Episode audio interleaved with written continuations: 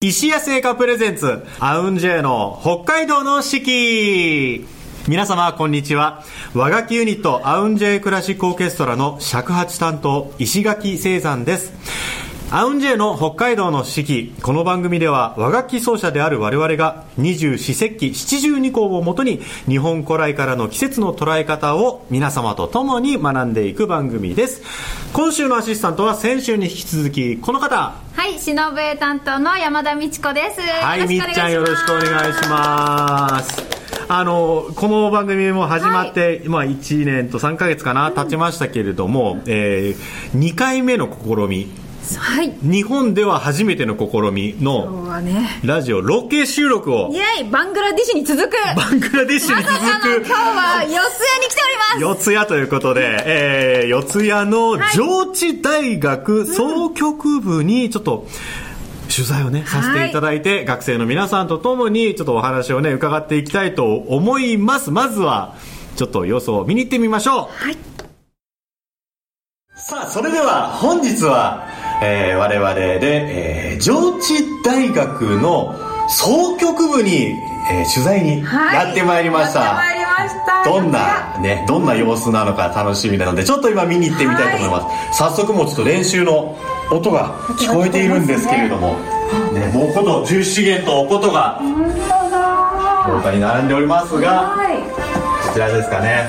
では失礼します。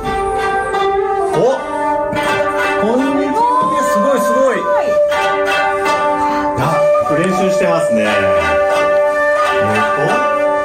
と、おことに、三味線に、えー、尺八、総曲部っていう名前ですけど、まあ、おこと以外の楽器もまあ揃っているということですね。今日はこの上智大学の総局部の皆様にいろいろお話伺ってみたいと思います。あ、バッチリな尺。皆さん、こんにちは。こんにちは。えーと、はじめまして、アウンジェイクラシックオーケストラの尺八の石垣と、しのぶえの山田です。よろしくよろしくお願いします。お願いします。今日はですね、皆さんがどういった活動をされているのか、いつ頃から、えーね、この和楽器に興味持ったのか、いろんな話伺っていきたいと思いますので、そしてコラボ演奏なんかもしようと思っておりますので、皆さんもよろしくお願いしまよろす。しくお願いします。楽しみ。楽しみ。はい、ということで、えーこちらの方にですね、えーお三方、えーお越しいただきました。皆さんちょっと自己紹介をお願いいたします。はい、えっ、と総局部部長の小谷です。尺八を担当しております。と副部長をしております神保です普段は三味線パートに属しておりますおさんはい、えっと同じく副部長の上田です。えっと普段はおことをやっております。お願いします。よろしくお願いします。小谷さん、神保さん、上田さんのお三方に、えーお越しいただいて、お話を伺っていきたいと思いますが、あのーまあ、ラジオなんでね、はいちょっと、見た目はですね、この放送は後ほど、YouTube でね、動画配信をさせてもらうんですけれども、お一方、あの、上田さんが非常に特徴的なヘアスタイルをしておりまして、やっぱ総曲部って聞くと、はい。まあ、僕らも和楽器やってるからあれなんですけど、こうちょっとこう、まあ、硬いというかお堅いイメージがありがちなのを ぶち壊すビジュアルをしているのでぜひ皆さん YouTube のね配信になったらとても可愛いです。可愛らしいんですけれども、えーとこの上智大学の総局部ですけど、えー発足というかいつ頃からこれはあるんですかね？えっ、とさっき確認しましたもんね。はい。1900 1967年からはい。っていうふうに。1967年ということは56年前か。56年前ぐらいですね。であのお三方がですねお揃いのパーカーこれはあのサークルパーカーっていうんでしょうか。着て可愛らしいんですけどこれそこに「ソフィア総局」と書いてあるんですけど、この「ソフィア」っていうのはどういう意味があるんでしょう？ Sophia が上智大学を英語にするとなぜか知らないんですけど Sophia University になるんですよ。へえ上智 University じゃなくて Sophia University Sophia Universityィ。ね、かっこいいね。母校母校どこですか？あソフィア そういうことなへえすごいえーとまあまあ歴史もね非常に長い総局部、えー今現在の部員は全員で何人ぐらいいらっしゃるんですかね？部員は今現在40名。あ多い、はい、活動しております。すね。すごい。アウンジェンの6倍ぐらいいるよ。さらにいるんですね。そうですねえー、すごい。えっ、と皆さんまあそれぞれ楽器担当してますけど、まあ、いろんな楽器触るんですか？それとも何か楽器を担当するっていう形になるんですかね？あそうですね。基本的には入部の時点でどれか一つの楽器担当することになるんですけど上級生になると違う楽器をやったり多い人だと3種類の楽器を全部担 そう。やってる方もいらっしゃいますね。えーまあこのいろいろな楽器がね学校にまあ使わせてもらってるってことですけどあのお琴や三味線はまあ、糸の張り替えだったり楽器のメンテナンスしなきゃいけないと思うんですけどそういったメンテナンスはどうやってどういう定期的に行えてるんですかね？そうですね。お琴の場合はだいたい一番大きな演奏会の前ぐらいに楽器屋さんにお願いして糸締めなどしていただいていて、まあ、お金とかそういうのに関しましては基本的に文化庁の支援金制度でしたりとか大学の事務室からも支援させてをいただいて、それで修理を行っているっていう感じですね。なんか俺らよりちゃんとしてる気がする。ねそういうの大事だよね。ねえすごい大変。だあのもうなんかすごく受け答えもはっきりされててあれなんですけど、皆さんその和楽器に触れたのは大学入ってからなんですかね？本当にそうです。多分あの楽音楽高校の時の音楽の授業のなんか和楽器をやってみようみたいな一回だけ触れたような気がしなくもぐらいのね。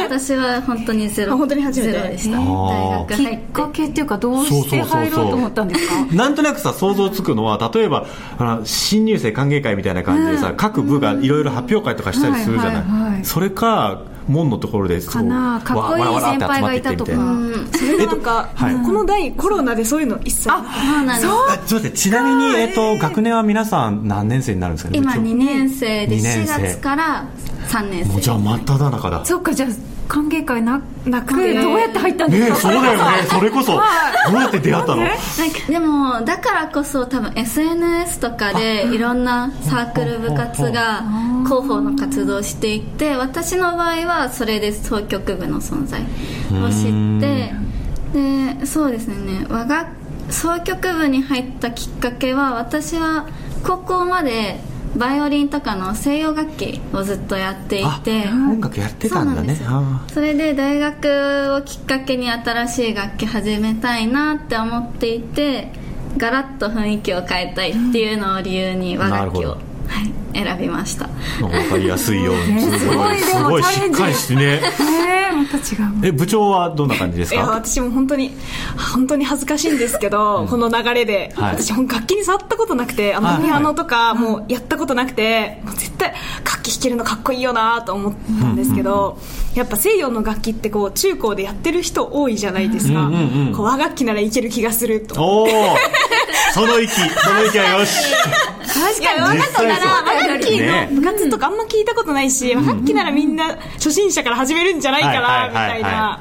その中でも尺八誰もやってないだろうみたいな気持ちで行ったんですけど、先輩方がめちゃくちゃみんなあの経験者でびっくりしましたねえっと、ちなみに40人中、えっと、尺八は今何人ぐらい？尺八今8人いて多いな。そのうちの3人が師範か準師範なんですよ。あすごい。あれ？すごい。ちゃんとしてる。すごいですね。そうなんです。もうびっくりしましたね。あれ？尺八やってた人生の人っているんだ。今までもおちょっと失礼だ。なね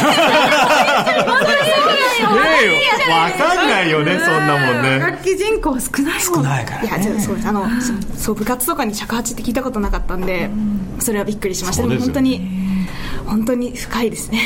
びっくりしました。本当に。三味線の神保さんはあの大学なぜ三味線やろうって思ったんですか？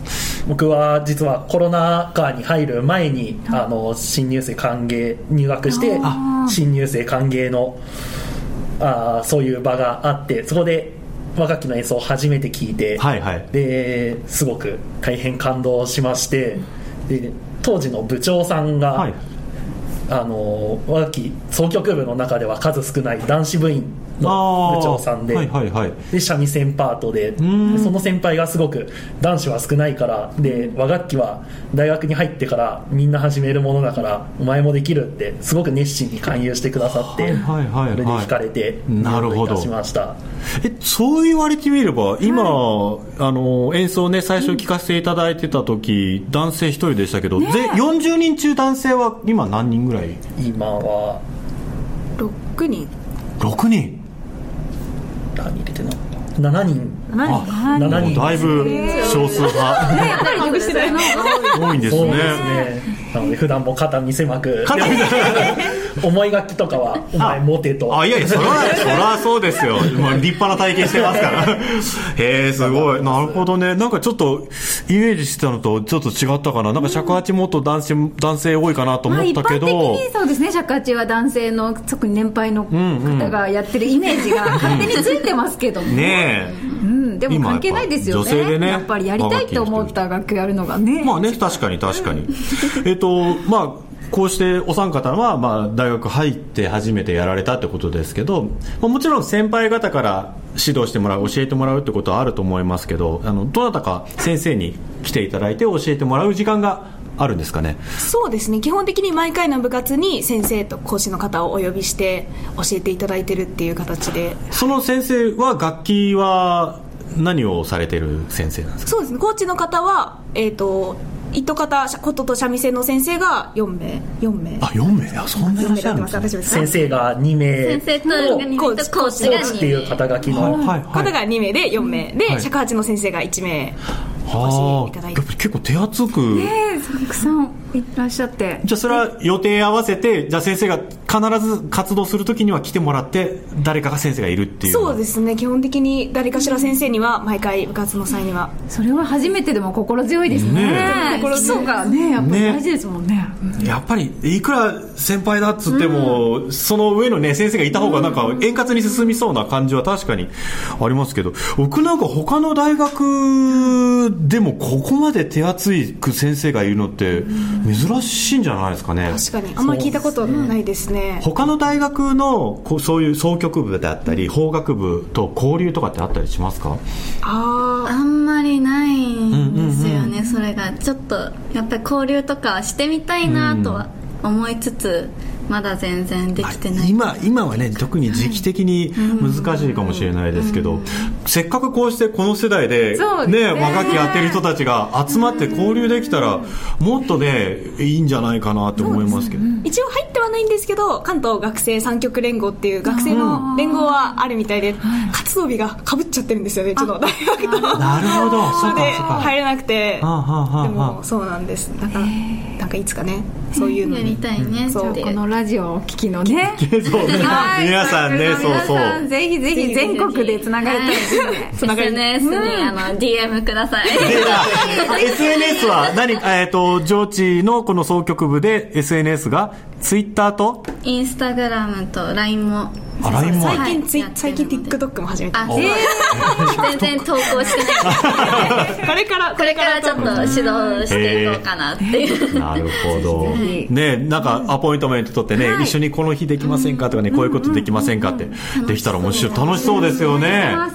ぜひぜひね。お、待ちしてます。この放送宛てにね、メッセージいただいたらね、おつなぎしますし、もちろん直接、ツイッターにね、あの、上智の、上智の総局部の皆さんの、えー、ツイッターなど SNS、えー、DM、してね、交流して、この番組きっかけでね、交流していただけたら嬉しいですよね。ですね。嬉しい、ねということで、えーまだまだお話は尽きないんですけれども、えーここで、えー本日の1曲目いきたいと思うんですが、今日はせっかく、この上智大学の総局部の皆さん、活動している場所に来させていただいたので、皆さんに1曲演奏をお願いしたいと思うんですけれども、今日は何を演奏していただけますでしょうか？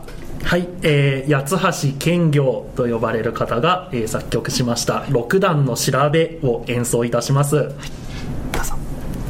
どうぞ。お聞きください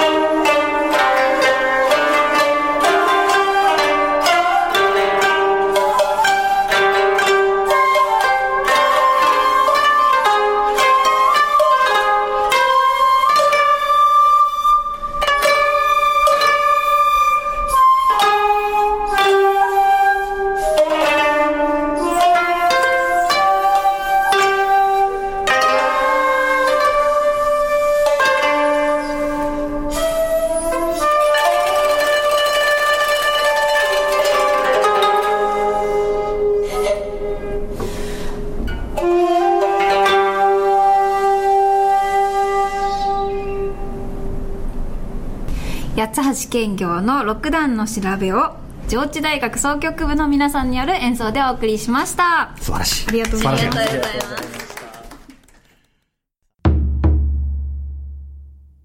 すそれでは、えー、続きましては石谷製菓さんのスイーツのコーナーに参りたいと思いますああのー、つかぬことをお伺いしますが上智大学総局部の皆様食レポってしたことありますか？ないです。ないないです。それはないよね。普通ないよね。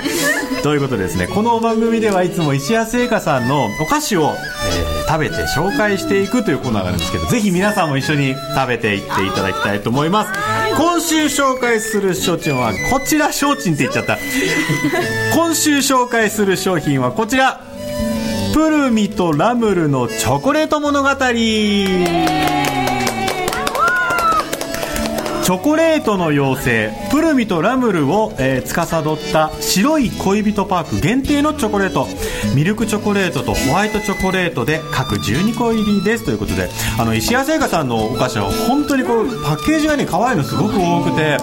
これはもう本の形をねしているんですけどもその白い恋人限定パーク。これ白い恋人パークって札幌にある店舗なんですけどそこ限定のお菓子を本日は皆さんに一緒に食べていただきたいと思います。ありがとうございます。食べてみましょう早速ね。これプルミとラムルってあの猫のねはい。あの形をしたキャラクターなんですけど可愛いんですよね。どっちがいいかな？どっちを食べてもいいですどっち食べてもいいですよ。ミルクチョコレートとホワイトチョコレート。あホワイト。そうやっぱ白い恋人といえばね、じゃあみんな白で。ホワイトね、まあ、俺のところにはなぜかミルクしかないけどいいよ。OK じゃあいただきます。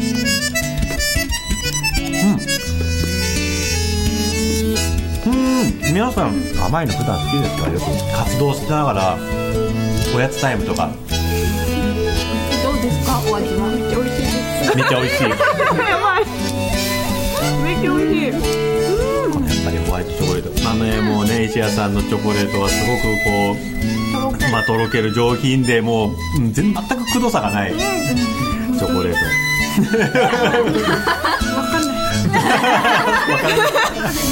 可愛い。可愛らしい可愛らしいね。で 先ほども、えー申し上げましたけれどもこちらのプルミとラムルのチョコレート物語は、えー札幌の白い恋人パーク限定の商品となります。札幌にね皆様際にはぜひぜひこの可愛いいパッケージ手に取って召し上がっていただきたいと思います、えー今週ご紹介したのはプルミとラムルのチョコレート物語でした。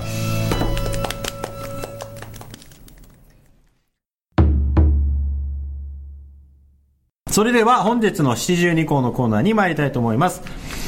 日本には七十二項という72の季節があります。季節ごとの鳥や虫植物天候などの様子が72の時効の名前になっており約5日ごとの自然の変化を知ることできめ細やかな季節の移り変わりを感じることができます、え二十四節気が春分にえー移りまして春分は、えーまあね、春分の日もありますけれども、太陽が真東から昇り、真西に沈む日のこと、昼と夜が同じ長さになる春分の時期を二十四節気の大きな節目の一つとします。ということで。